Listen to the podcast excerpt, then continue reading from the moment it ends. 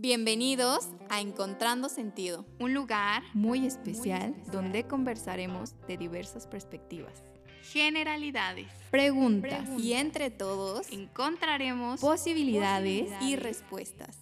Soy Ana Karen Lira y te invito a encontrar sentido. Comenzamos. Hola a todos, bienvenidos a Encontrando Sentido. El día de hoy estoy muy contenta de recibir a un súper invitado. Él es Sebastián Montes. El día de hoy vamos a estar hablando de diversos temas como el amor propio, encontrar el camino de vuelta hacia ti, entre otros temas que tienen que ver con volver a conectar con nosotros mismos. Sebastián, ¿cómo estás? Preséntate, cuéntale a la gente qué haces, a qué te dedicas y bueno, cuéntanos sobre ti. Hola Karen, muy emocionada de estar aquí contigo nuevamente compartiendo con tu comunidad Encontrando Sentido. Bueno, como bien tú ya lo dijiste, eh, mi nombre es Sebastián Montes y me considero una persona muy curiosa. O sea, tanto que me ha llevado a experimentar muchas áreas de la vida. Entonces, en, esta, en este momento de mi vida no me considero experto en nada, pero sí muy curioso en todo. Me dedico normalmente siempre me he dedicado y he estado buscando cómo emprender en el tema de la salud y la belleza. Actualmente tengo una marca de skincare y comencé a estudiar en este momento la carrera de psicología. Súper. Oye, me gustaría también que le platicaras a la gente un poco acerca de tu marca porque siento que es algo que, que vale la pena que la gente conozca los productos.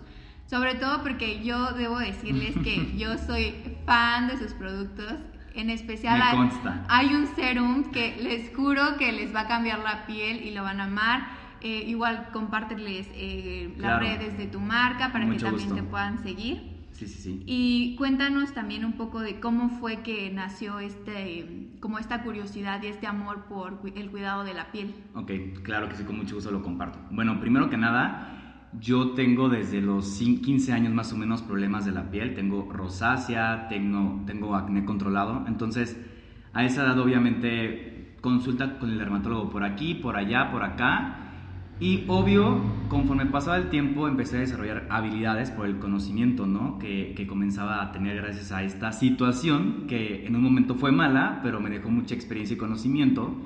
Y obviamente le encontré el gusto y el amor, ¿no? Eh, estuve viviendo en la Ciudad de México, entonces eh, estaba viviendo en una zona que era muy, una zona muy del cuidado personal, ¿no? Digámoslo así, en la Ciudad de México, donde la gente se cuida demasiado. Entonces dije, ¿por qué no comenzar una marca de, cuidado personal? Primero es comenzar con una marca que se enfoca obviamente a cuidar eh, varios aspectos de tu persona física, de tu aspecto físico, pero dándole prioridad al tema de la ecología. De ahí hice un salto grande a desarrollar una marca de skincare y me dediqué obviamente primero a buscar laboratorio. Cuando encontré el laboratorio que iba con, obviamente, con los valores que yo tengo, ahora desarrollar fórmulas de productos y fue un proceso como de un año y medio que la gente no lo ve, ya sabes. Ve como ya el resultado y de repente es como de, oye, tienes este producto pero no tiene etiqueta. Yo, espérame tantito, o sea, estoy en el proceso que ha sido muy costoso, número uno, demasiado tiempo. Y entonces, pues así es como nace mi marca, que de hecho ha cambiado de nombre varias veces, y tú lo sabes, pero ha sido porque justo estoy en ese proceso de, del crecimiento, de ir marcando por dónde. Ahorita ah, hicimos un nuevo cambio. También ha sido por cuestiones de, de que no se ha dado que hemos hecho el registro de la marca y no lo han avalado, entonces también ha sido como que oportunidad para cambiar, ¿no? Y también tema de, de resonar con, con, mi momento de vida. ¿Y por qué no? ¿Por qué no cambiar? O sea, si tienes la oportunidad de cambiar o de mejorar, pues hay que hacerlo, ¿no? Y ahorita mi marca tiene el nombre de Eleven Care, que la pueden encontrar en Instagram. Este, y pues tenemos demasiados productos. Eh, uno, de hecho, el más vendido es el que te gusta a ti, que es el serum mineral. Y nace así mi gusto por el cuidado de la piel, por el cuidado personal y es así como emprendo en este mundo del skincare y aquí, aquí seguimos. Bueno, primero quiero hacer un paréntesis y decirles de verdad, compren el serum mineral. O sea, él no me está pagando, yo se los estoy diciendo, o sea, como consumidor que ama el producto, lo van a amar, es, es una maravilla. Es una maravilla. Y bueno, me gustaría retomar varios puntos de lo que nos platicabas. Eh, cuéntame para ti cómo ha sido esta parte de estar em, como teniendo que estar cambiando el, el, tema de la marca, o sea, ¿cómo, ¿cómo has manejado ese tema a nivel personal? O sea, ¿Ha sido fácil para ti como volver a decir, bueno, es que otra vez tengo que hacer este proceso? ¿O qué, cuál, cuál era, qué es lo que piensas cada vez que te enfrentas a una situación así, ¿no? Donde tú quieres algo, pero es como, no, bueno, hay que cambiarlo, ¿no? Sí, pues mira, como bien tú lo dijiste, todo creo que va enfocado en el tema personal. Yo creo, y lo voy a compartir aquí con ustedes, digo, pues, ¿por qué no? Eh, creo que estoy llegando a un momento de mi vida, a mis casi 30 años, donde me estoy encontrando y estoy sabiendo quién soy. Y no tiene nada de malo, o sea, hay gente que literal vive a sus 50 y 60 y que no sabe quién es, que no sabe qué le gusta, que, que tuvo que hacer diferentes cuestiones porque así se le, se le dijo que tenía que hacer o ser, o que no tenía oportunidad de cambiarse, ¿sabes? O sea, ¿cuántas personas no ingresan a una carrera eh, porque no tienen otra oportunidad de estudiar otra cosa? Entonces yo siempre he sido de la idea de que si puedes cambiarte, hazlo. O sea, no importa, o sea, si hay que terminar las cosas, obviamente si hay que llevar un proceso de, seguimiento y terminar, pero no te vas a quedar, por ejemplo, estudiando medicina cuando a lo mejor a los tres años te das cuenta que no es lo tuyo o que sí es lo tuyo, que te gusta la medicina, pero que no es el estilo de vida que buscas tener, ¿sabes? Exacto. Entonces yo, o sea, a ver, estudié Derecho luego brinqué a Comunicación y luego brinqué a Actuación y ahora estoy en Psicología. Entonces, eh, siempre he sabido y he tenido muy claro que la comunicación es como mi don, ¿no? Pero siempre como que he buscado justamente el área donde me pueda desarrollar de la forma correcta y donde yo pueda ser de mayor provecho para las demás personas. Entonces, pues he estado picando aquí y acá y acá y también ha sido por la falta de que no me conocía, o sea, realmente no me conocía y digo, nunca terminas de conocerte. ¿sabes? Sí, totalmente.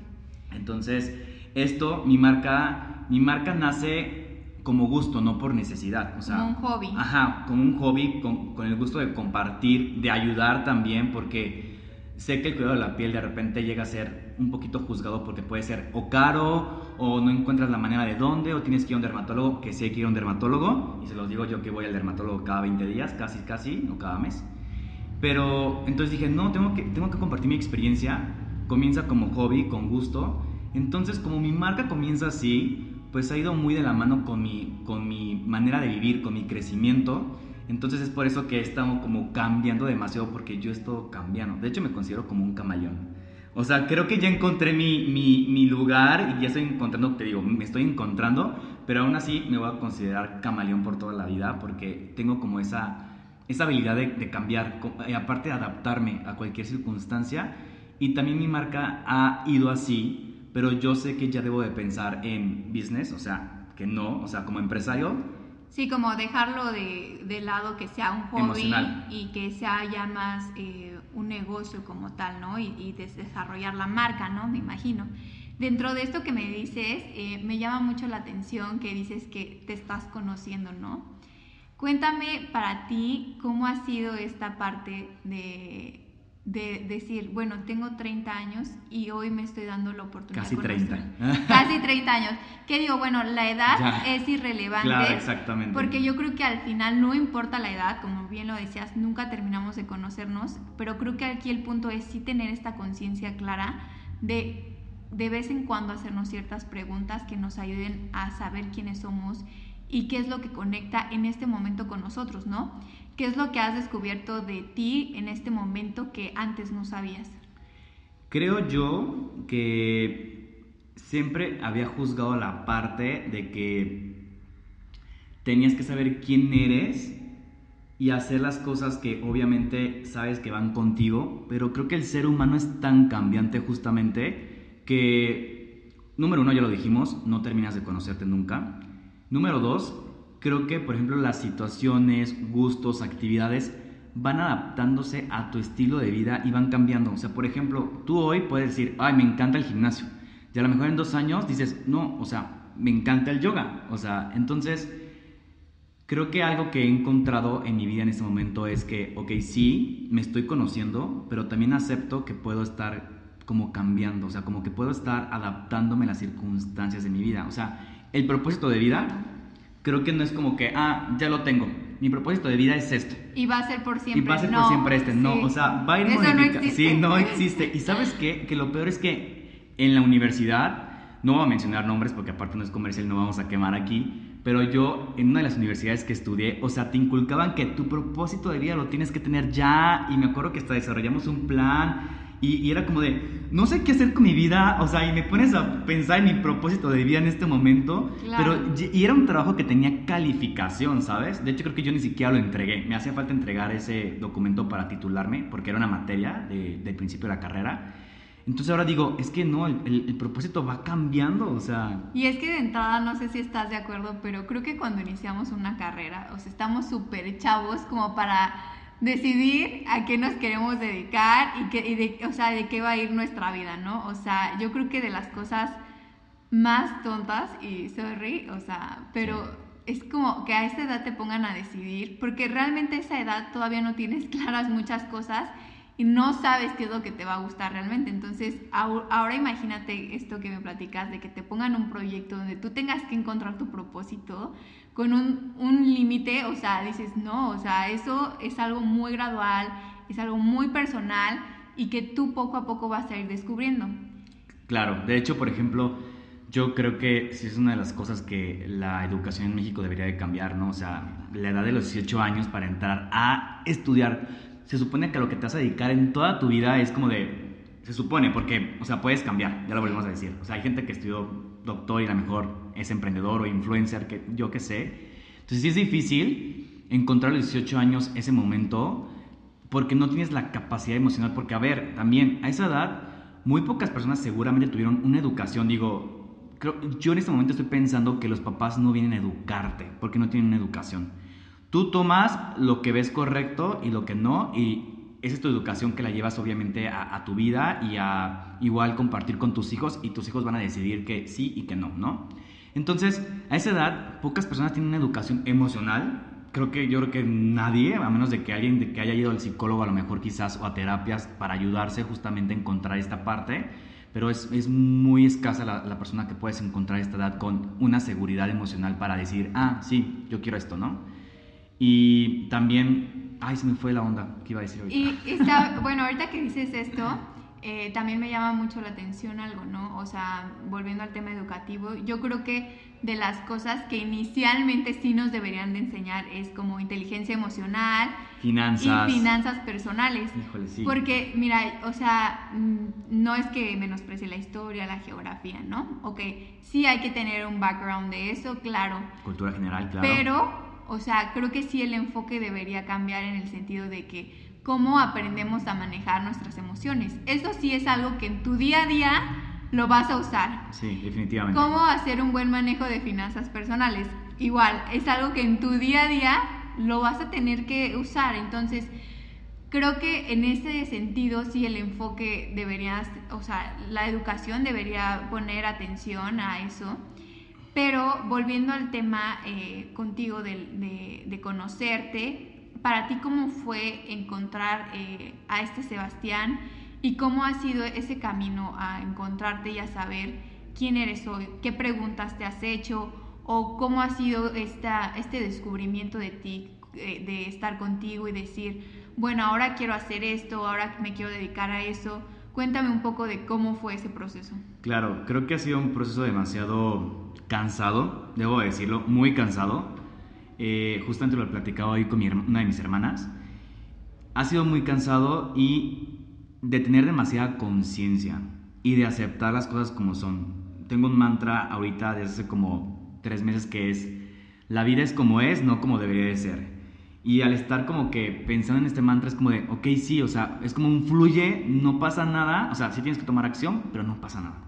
Entonces, ha sido muy cansado, lo vuelvo a repetir, no ha sido fácil, ha sido tener que eh, encontrar complementos que me ayuden justamente con información, con algunas actividades, con algunos hábitos que comiencen a darme la estructura para empezar a moldear ese Sebastián, ¿sabes? Porque yo creo que hasta el momento, al menos lo digo personalmente y, y estoy abriendo una parte muy sincera de mí, muy, muy, como muy personal, es que mi personalidad no estaba no, no, no, la tenía definida, ¿sabes? Digo, difícilmente la definimos, pero mi personal estaba como muy volátil, porque no había trabajado nunca en mí, o sea, nunca había hecho un proceso de, de ah, ¿sabes qué?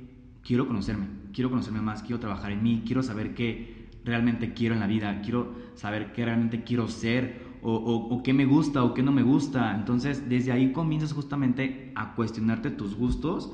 Y bueno, ya lo demás es historia porque obviamente se desarrolla un sinfín de preguntas, ¿no? De, ay, de verdad soy esta persona, de verdad eh, me considero así, porque aparte, obviamente aquí estamos lidiando con eh, estas ideas que nos inculcan, ¿no? Las demás personas, nuestros padres, nuestros hermanos, primos, familia, de que, ay, fulanita es así, tú eres así, y te lo vas creyendo en la vida y después dices, no, es que no soy así de verdad, o sea, entonces... o sea, terminas comprando un papel que no es tuyo, ¿no? Efectivamente. O que muchas veces como estas expectativas que tienen los padres sobre ti, o estas expectativas que tienen ciertas personas sobre ti, etcétera, personas que son importantes para nosotros y que para como son importantes para nosotros tratamos de alguna forma de, de complacerlos, no decepcionarlos. No decepcionarlos y por este sentido también de pertenencia, de decir es que si no lo hago de esta forma, quizás ellos no, lo van a tomar bien y entonces no me van a querer. Entonces, de alguna forma, ¿cuántas veces estás de acuerdo? No nos limitamos a ser quienes realmente queremos ser por complacer a otras personas. Pero aquí lo más grave es que te terminas mutilando a ti mismo por complacer a alguien más, ¿no? O sea, le estás diciendo sí a alguien más, pero te estás diciendo no a ti mismo. Y el diálogo interno en tu cabeza debe ser devastador porque... Un tren de pensamiento ajá, Porque, es, o sea, tú, como decías, tienes que lidiar con no hacer o no ser lo que tú quieres por complacer a otros. ¿Cuándo fue que te, te cayó este 20 así de decir, no, es que yo quiero ser esto y no importa a quién decepcione?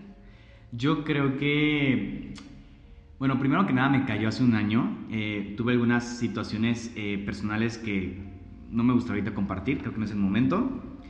Pero eso justamente hizo que, digo, lamentablemente tenemos que de repente tocar fondo, ¿no? Para que no debería de ser así, pero casi siempre es así, ¿no? Tocar fondo para poder empezar justamente a cuestionarte y a pedir ayuda. Y en ese pedir ayuda, primero decir, me quiero ayudar, ¿no? Entonces yo creo que yo mi proceso comenzó bien. Lo comencé primero por moda. O sea, empecé obviamente por la gente que seguía haciendo journaling y yendo a terapia, yendo a yoga. Entonces yo lo hacía por yoga, porque, yo lo hacía por moda porque me quería ver como ellos, ¿no? Y yo obviamente nunca sostuve ninguna de esas prácticas que son muy buenas, porque lo vuelvo a repetir, son complementos. Pero eso me ayudó justamente a, a ir con ese caminito. Lo empecé con moda y llegó el momento que dije, ah, ya lo hago porque realmente, número uno, me gusta, quiero, lo necesito y porque me está ayudando. Y eso fue el parteaguas para justamente yo comenzar este proceso de crecimiento y de, pues justamente de, encontrarme a mí mismo, ¿no? Que, que, apenas en ese, en ese, estoy y tengo como un año. Ha sido muy difícil, muy cansado, doloroso, este, pero creo que ha sido lo mejor que ha pasado en mi vida, porque justamente en este momento me siento más yo y es cuando justamente comienzas a darle valor a lo que quieres y sientes y lo demás ya literalmente te da igual. O sea, lo que puedan pensar de ti es como de, es su problema, no el mío. Creo que acabas de decir algo eh, que me encantaría rescatar porque dijiste que es súper doloroso, ¿no? Y muchas veces nos pintan como que, mira, conocerte a ti mismo, el amor propio es lo máximo, todo va a ser florecitas, todo va a ser color de rosa, pero en realidad sí hay una parte dolorosa de conocer a ti, o sea, no solamente tu parte luminosa, sino tu parte oscura. Claro.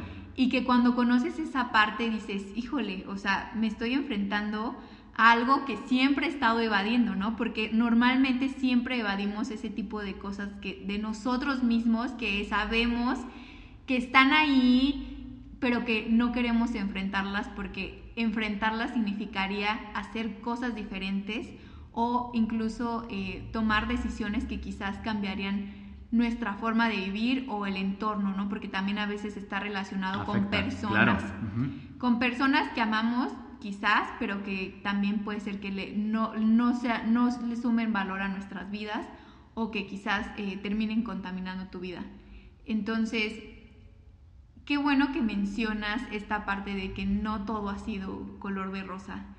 Pero dentro de todo eso, ¿qué ha sido lo más gratificante que has eh, obtenido de todo este proceso?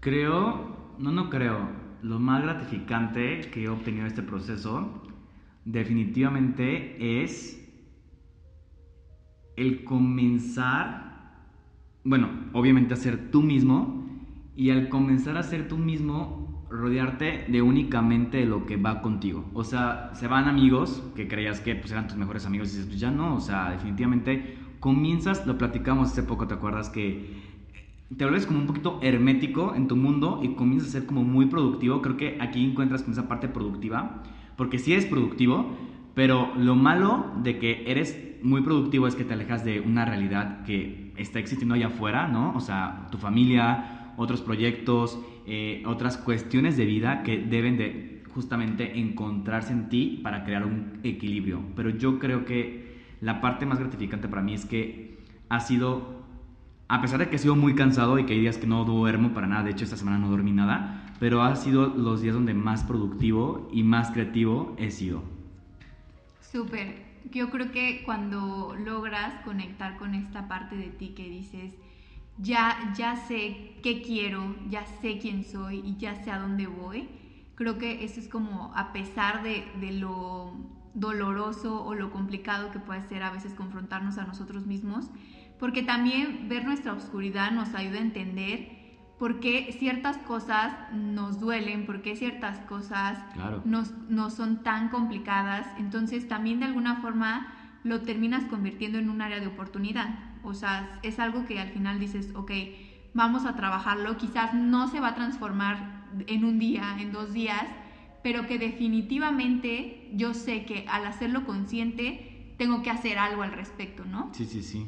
Entonces, está padrísimo eso. Hoy, ¿cómo podrías describir a este Sebastián de ahora?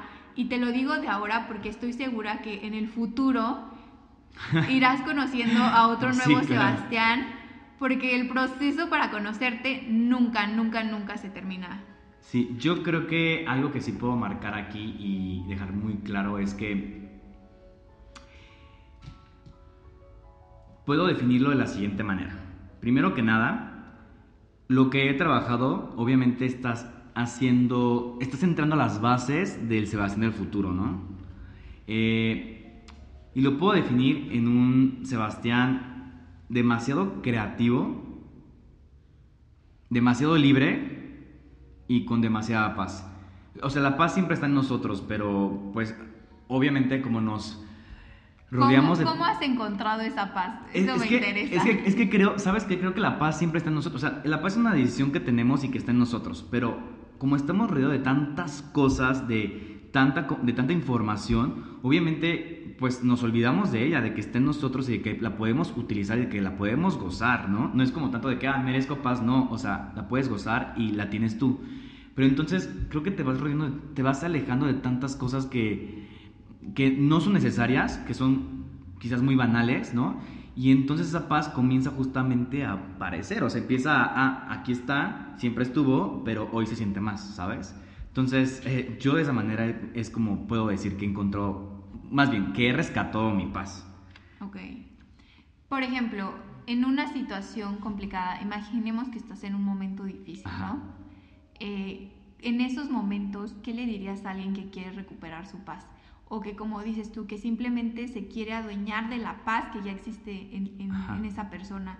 Pero cómo es ese proceso de pasar de estoy mal, estoy pasando mal y recupero mi paz. Yo creo, número uno, es... Eh, hay un cliché muy grande que todo está en la mente y sí, o sea, realmente todo está en la mente. Hay situaciones que de verdad a veces, aunque tú sepas que es la mente, de verdad no se puede, ¿no? O sea, me refiero con enfermedades, ¿no? Una depresión, una ansiedad. Eh, pero sí, yo creo que lo que primero que podría aconsejarle a esta persona, porque a mí me funcionó, es detente, haz una pausa, haz unas respiraciones conscientes y profundas. Malamente no sabemos respirar adecuadamente. Entonces esto no nos ayuda. Bueno, cuéntale a la gente cómo, es que hace respiraciones y cómo es que, eh, o sea, para que también tengan toda la información de cómo, o sea, cómo puedo respirar. Bueno, primero que nada, la respiración que hacemos normalmente en el día a día es en el pecho, o sea, es una respiración eh, muy corta y hacemos más de, no, no, recuerdo el número, pero son X cantidad de respiraciones al, al minuto, que eso no es obviamente sano.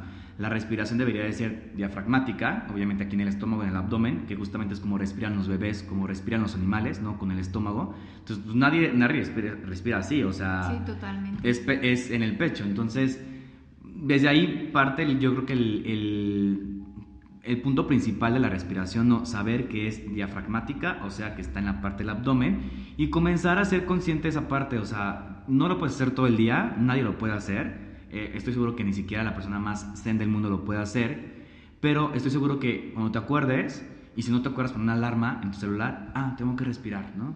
Bien, y eso va... es esta parte de volver a ti. Volver a ti, claro. Entonces, esto es por la parte de la respiración, pero volviendo al tema de qué le pudiera aconsejar, aconsejar a una persona que está pasando por un mal momento para que... Que está en depresión sobre todo, ¿no? Y que pueda encontrar su paz, es si, eh, uno, tiempo. O sea, de la noche a la mañana no va a suceder, obviamente, el cambio, encontrar esa paz, ¿no? O rescatar esa paz eh, y aceptarlo.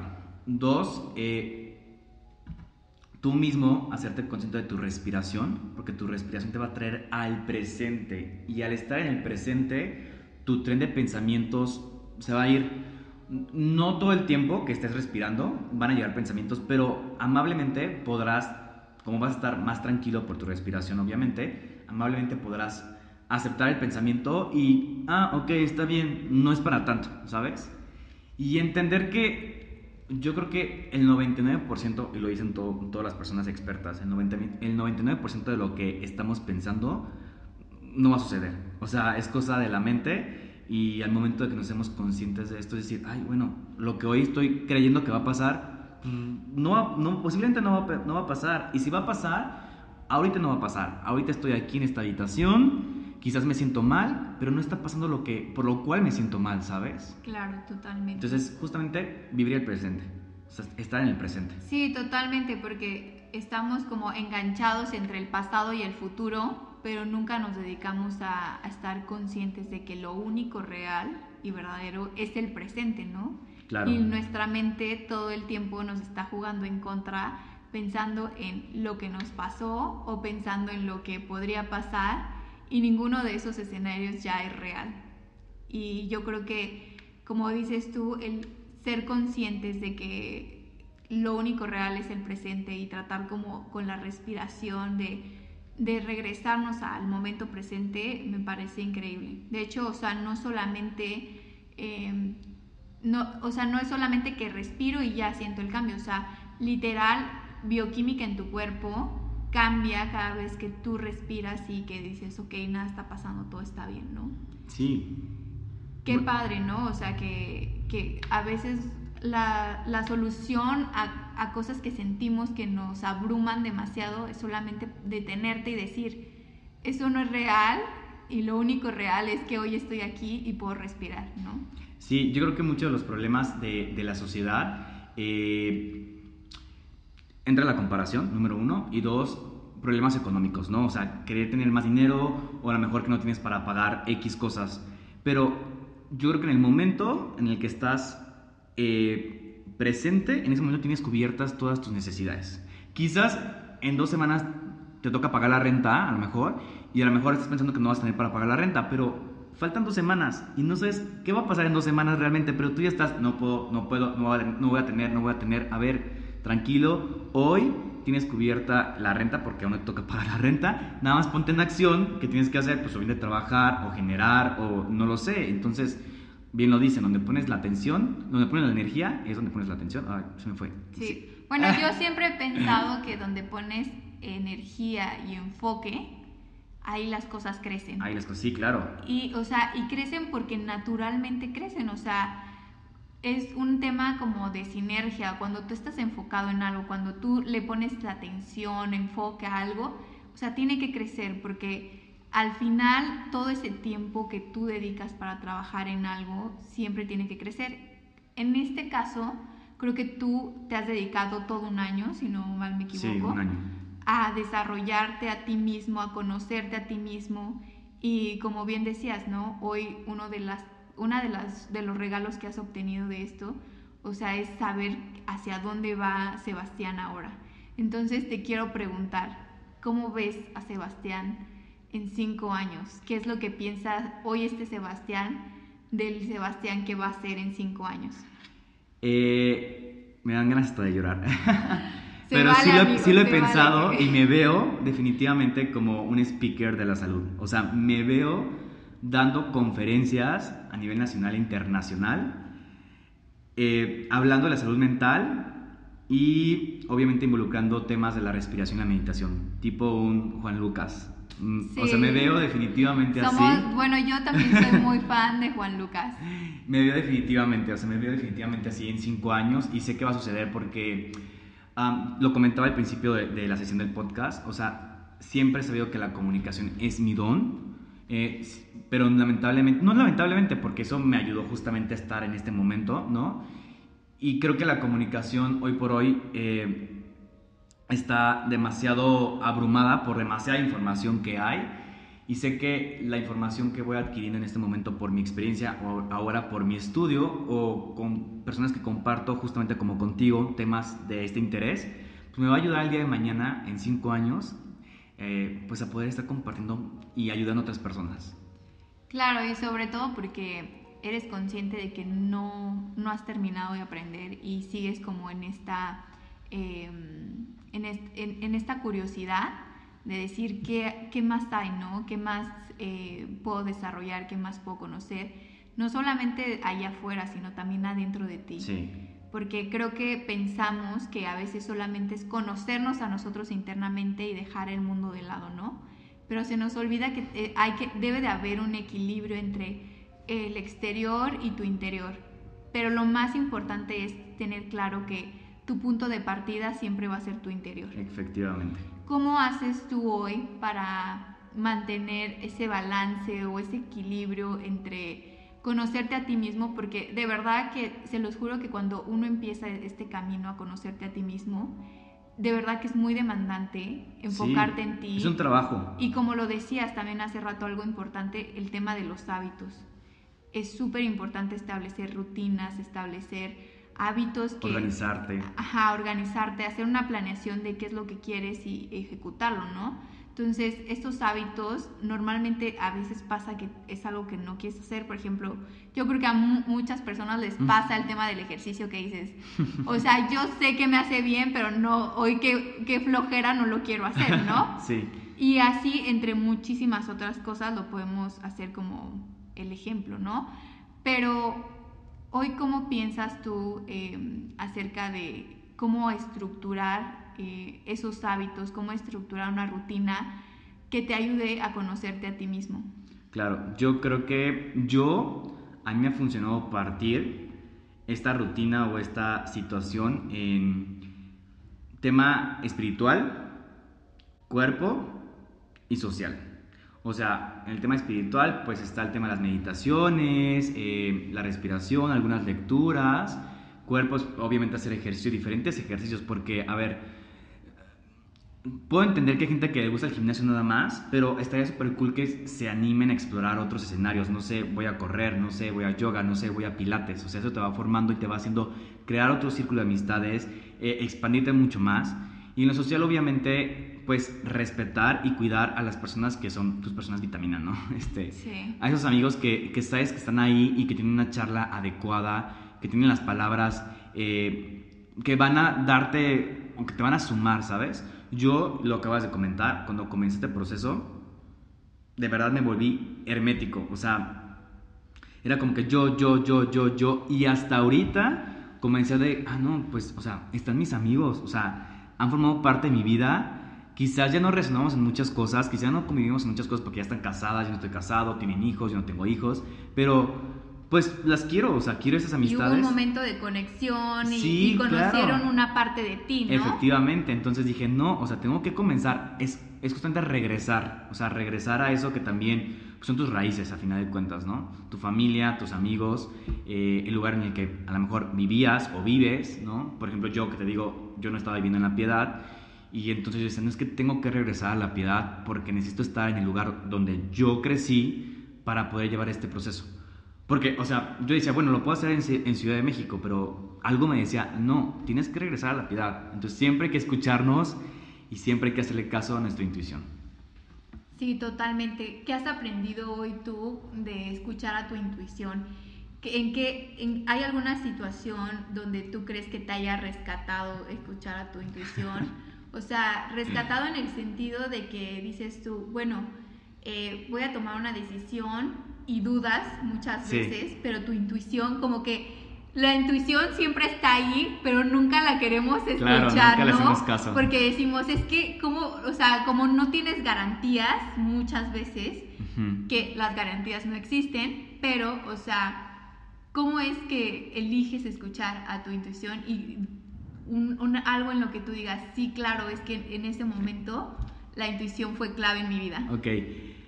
No sé ahorita, porque acabo de comenzar, pero sí ya me di un ejemplo de que la escuché y que voy por el camino adecuado. Por ejemplo, voy a citar recientemente, ¿no? Estaba dudando entre psicología y nutrición. Pero desde un principio decía psicología, o sea, traía en mente psicología cuando me vengo a la piedad y comienzo mi, mi proceso ya más en forma, ¿no? Pero después, obviamente en este proceso, pues comienzas a tener actividades, yoga, pilates, que cocinar, que esto, que el otro. Y yo empecé a desarrollar el tema de, ah, me estoy cocinando saludablemente porque es una parte del crecimiento personal y, de, y del amor propio. Ajá, claro. Entonces yo dije, ay, soy bueno para... No, o sea, no me, no me consideraba un cocinero, pero dije, me está gustando cocinar saludablemente, pues ¿por qué no estudio nutrición, no? Entonces tenía como estas dos posibilidades de estudio. Se llegan las fechas, obviamente, de casi inscripciones, ¿no? Para este ciclo escolar y empecé a preguntar en las universidades, obviamente por las dos carreras, en las universidades que se adaptaban a mi presupuesto y que iban como con el plan de estudios que me estaba gustando, ¿no? Eh, entonces yo estaba aferrado a... O sea, estoy aquí en la piedad y digo, ok, esta es mi situación y mi realidad. En este momento estoy en la piedad y tengo que aprovechar que estoy en la piedad. Quizás en algún otro momento voy a estar en otro lugar y sé que voy a estar en otro lugar porque así lo quiero y así va a ser, ¿no? Porque definitivamente no me, no me pienso quedar en la piedad a vivir. Pero en este momento estoy aquí entonces mi posibilidad, es, mi posibilidad era, por ejemplo, universidades de la piedad. Pero yo dije, ya estuve en una, no quiero, es como que regresar con el ex. Dije, no, o sea, quiero buscar una universidad fuera de aquí. Pero me estaba aferrando justamente como a, o sea, como a, a Ciudad de México, entonces busqué una universidad que tuviera un plan mixto de estudio, donde me pudiera ir a lo mejor una vez a la semana a Ciudad de México a estudiar. Entonces ya me iba a inscribir y era nutrición. Y después dije, mi intuición me dijo, ¿estás loco? O sea, ¿Cómo vas a ir un día, o sea, una vez a la semana a Ciudad de México, nada más por estudiar? O sea, no había la posibilidad de hacerlo en Guadalajara porque en, la misma universidad no, no, estaba la oportunidad en Guadalajara, solamente en Ciudad de México. Y yo estaba de que sí, Ciudad de México y el día de mañana íbamos a poder incorporar y que no sé qué.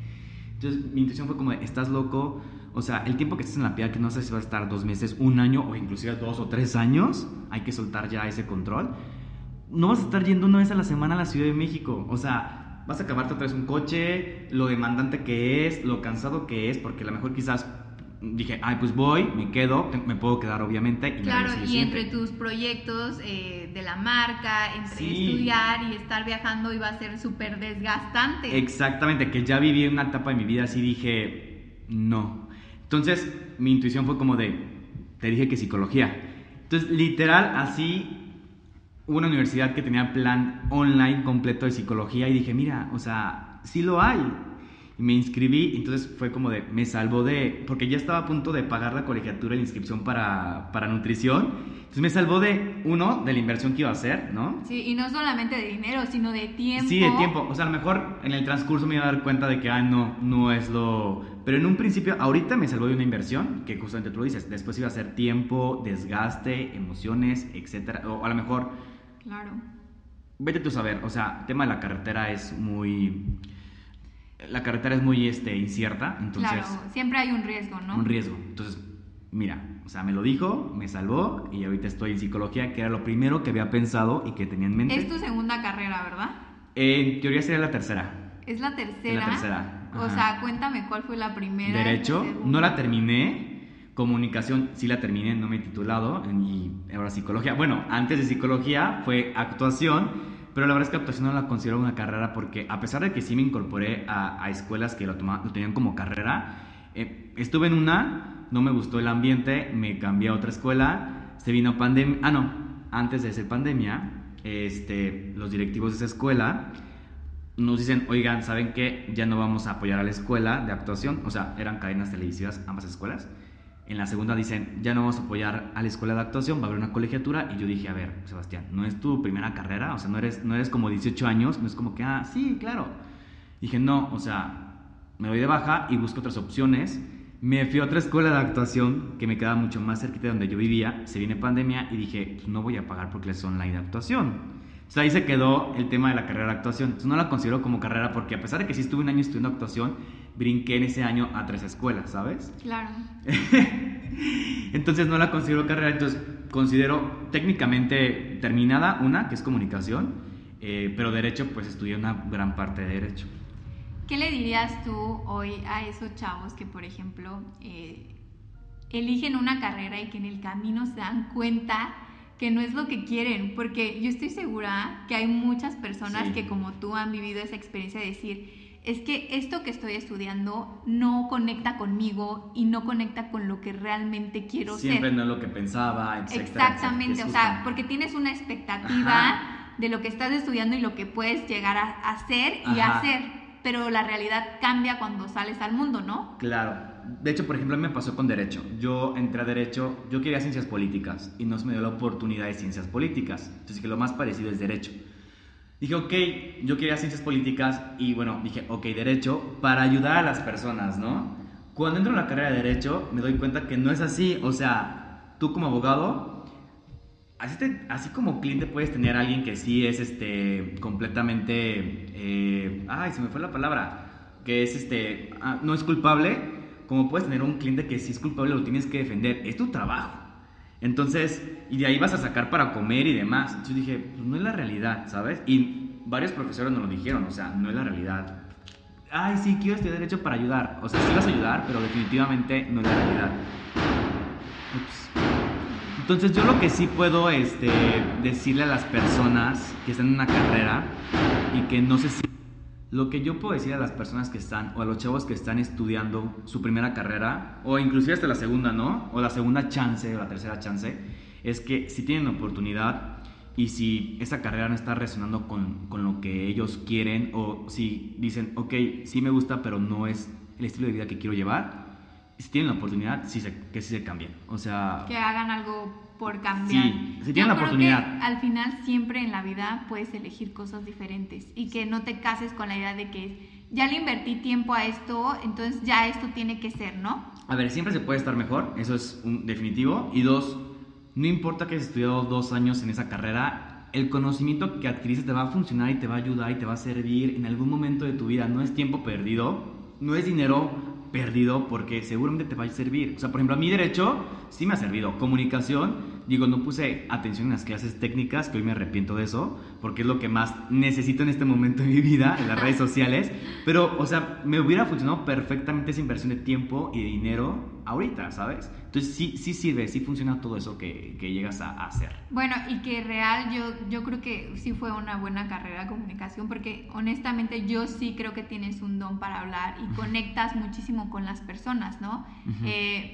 Me platicabas justamente hace un momento que te dedicas a, dar eh, meditación, yoga, entonces también eh, ha sido como un, o sea, al final fue una inversión de tiempo, pero que terminó puliendo esa habilidad que ya estaba en ti. Claro, o sea, de hecho, por ejemplo, o sea, el tema de la comunicación te abre la posibilidad de tener esa experiencia de poder manejar a personas, no manejar en el mal sentido, sino de tener ese poder de líder, ¿sabes? De poder, este guiar un grupo. Entonces, en meditación me ayudó bastante el tema de la carrera de comunicación para poder guiar un grupo, porque no, son, no es una persona, son dos, tres, cuatro, cinco, seis. Entonces hay que tener esa habilidad, ¿no? Hoy, ¿cómo se ven eh, estos aprendizajes que has tenido a lo largo de tu vida? Y cuéntame para ti cuáles han sido dos aprendizajes de vida o tres, o los que tú consideres, pero que sean estos aprendizajes que tú dices, estos aprendizajes, o sea, se quedan grabados en mí, tatuados, y que tú creas que son como tu guía para continuar? Ok, yo creo que sería el no... Uno de los aprendizajes más grandes, y creo que, creo que sería el, definitivamente el más grande en este momento de mi vida, es el no eh, adelantarme a las cosas, ¿sabes? O sea, muchas de las cosas que yo hice en el pasado, que sí me trajeron obviamente resultados negativos y que de hecho todavía estoy pagando esos resultados, fue quererme adelantar a una situación. O sea, vivir el proceso de un crecimiento, el tiempo que se lleve, obviamente es hacer lo, tuyo para que pueda a lo mejor ser más rápido o avanzar, ¿no? Pero si no está en ti, o sea, dejarlo a que vaya paso a paso como debe de crecer lo que tengas que hacer o lo que vayas a hacer. Entonces, esa es mi experiencia más grande. O sea, yo, porque lo viví, o sea, y te digo, hasta el momento sigo pagando varias cosas que en su momento me aboracé por hacerlas a la carrera o terminarlas antes que alguien. Y a ver, todos tenemos nuestros tiempos, o sea. Sí, totalmente. El que hoy alguien tenga una casa y tú no la tengas no significa que estés retrasado. El que hoy alguien esté casado, tenga tres hijos y tú no, tú no, tú no, tú no estás así, no quiere decir que estés retrasado en la vida. Es un momento de vida, es el momento de vida de la otra persona Total. Y otra cosa súper importante, todos queremos cosas diferentes para nuestras vidas, ¿no? Entonces, como bien decías, no existe un tiempo perfecto para casarse, tener una casa, tener hijos, o, sea, y así muchísimos ejemplos, ¿no? De las cosas que a nivel social te dicen que debes de ser y hacer. Y tener. Y tener, entonces es como, no, o sea, todos queremos cosas diferentes y mientras tú tengas claro quién eres y a dónde vas, el tiempo para ti siempre es perfecto. Sí, es aliado. O sea, el tiempo se vuelve un aliado y no se vuelve un enemigo. Un enemigo, ¿no? Porque si lo percibes desde, esta, desde este parámetro de que la sociedad te dice que te tienes que casar y no lo has hecho, que tienes que tener un hijo y no lo has hecho, que tienes que tener una casa y no la tienes, o sea, o que tienes que alcanzar cierto éxito profesional y tampoco lo has alcanzado, pues si lo, si lo ves desde esa perspectiva, sí se termina convirtiendo como tu enemigo, ¿no? Sí. Y lo que decías tú, al final, cuando tienes claro que tu, tu tiempo es perfecto, siempre va a ser tu aliado el hecho de tener claro quién eres y a dónde vas. Sí, muy, muy. Y yo creo que otra sería soltar el control. O sea, ¿Cómo haces eso? Porque yo, o sea, yo todavía no lo logro. Eh, yo era una persona muy controladora, o sea, tan así que te voy a decir, de hecho lo platicaba con mi hermana, me puse muy mal esta semana, digo, tienes que pasar y vivir la experiencia para poder compartir y decir qué funciona o qué no funciona, ¿no? Me puse muy mal porque yo me había fijado como meta de objetivo regresar en enero del 2023 a la Ciudad de México, ¿no? Entonces yo decía, no manches, es un año, o sea, voy a tardar demasiado en regresar el tiempo se me fue volando, porque obviamente se volvió aliado en este proceso, que en el momento de que yo estaba en septiembre yo decía, híjole, no, me, faltan, me falta más tiempo por vivir y por estar en la piedad. O sea, no es momento aún y ya se acerca enero y yo según en enero voy a regresar a la Ciudad de México, ¿no? Y a todos mis amigos, sí, regreso en enero y que déjame checar ahora DEPA y que no sé qué, la fregada. Entonces fue ese momento que dije, a ver, tengo que soltar el control. O sea, aprender que lo hablamos ahorita, o sea, lo único real es lo que estás viviendo en este momento presente y aprovechar este momento, o sea, aprovechar al máximo este momento y soltar el control, o sea, decir, pues, total, o sea, si no es hoy, puede ser mañana. Sí, totalmente, o sea, como siempre estamos queriendo controlar las situaciones, queriendo controlar eh, las cosas, pero al final lo único que podemos controlar es a nosotros mismos y la forma en que flu o sea, en la, la forma en que podemos fluir ante estas cosas que no se dan como nosotros queremos o como nos, no lo hubiéramos imaginado. Exacto. Y sabes que cuando hay otra situación parecida a esto de que tienes control, yo tengo, como, digo, lo, tengo como tres meses repitiéndome este mantra que es, la vida es como es, no como debería de ser. Y en cuanto, como que mientras el switch es como de, ah, sí, ok, no pasa nada, X así estoy bien, bye, ¿sabes? Y dejo el control obviamente ante esa situación o ante lo que sea. Súper, bueno Sebastián, se nos está acabando el tiempo, pero yo te quiero hacer una última pregunta. Ok. Em, Suena como sospechoso. quiero que le cuentes a la gente que hoy no, no sientan que no se conocen o esas personas que están tratando de volver a a, reconstruirse, a volver a conocerse, ¿qué le dirías hoy a estas personas de cómo pueden empezar ese camino a, ellos mismos? Yo creo que más que cómo podrían comenzarlo, porque a, todos les llega como de una manera diferente, lo que pudiera aconsejarles es que no se frustren. O sea, yo en su momento llegué a frustrarme porque dije, ok, sí, me estoy conociendo, pero me costaron, esto me está costando, o me costó más bien, 28 años o 29 años de mi vida, ¿no? Y creemos como que, ay, ya se me fueron 29 años de mi vida, todo lo que malgasté, todo lo que perdí, y no hay que frustrarnos, o sea, lo vuelvo a repetir, hay personas que llegan a los 60, 70 o inclusive que mueren sin conocerse, entonces, si comienzas este proceso que te va a llegar, o sea, yo creo que sí, sí tiene que llegarte, sí tienes que estar abierto justamente a, este proceso porque hay personas que dicen, no me interesa, no me interesa, así estoy bien. Entonces, cuando entras en este switch de puedo estar mejor, cuando dices puedo estar mejor, va a empezar a abrirse como diferentes canales o, no sé, el universo, lo que tú quieras. Y te va a comenzar, te, va te van a comenzar a llegar diferentes situaciones de vida donde lo vas a poner a prueba justamente si te conoces o no, y vas a empezar a desarrollar, obviamente, ese proceso de, de autoconocimiento. Pero justamente es, sí puedo estar mejor. O sea, sí puedo estar mejor. O sea, sí me puedo ver mejor, sí me puedo sentir mejor, sí me puede ir mejor y sí puedo estar mejor. Te digo, las personas que se bloquean, así estoy bien, esas, aunque les lleguen las oportunidades para conocerse más o para estar mejor, no, no, no, no va a llegar y no va, no va a comenzar un proceso de autoconocimiento porque así está bien. Y creo que es un conformismo, ¿no? O sea... Sí, totalmente.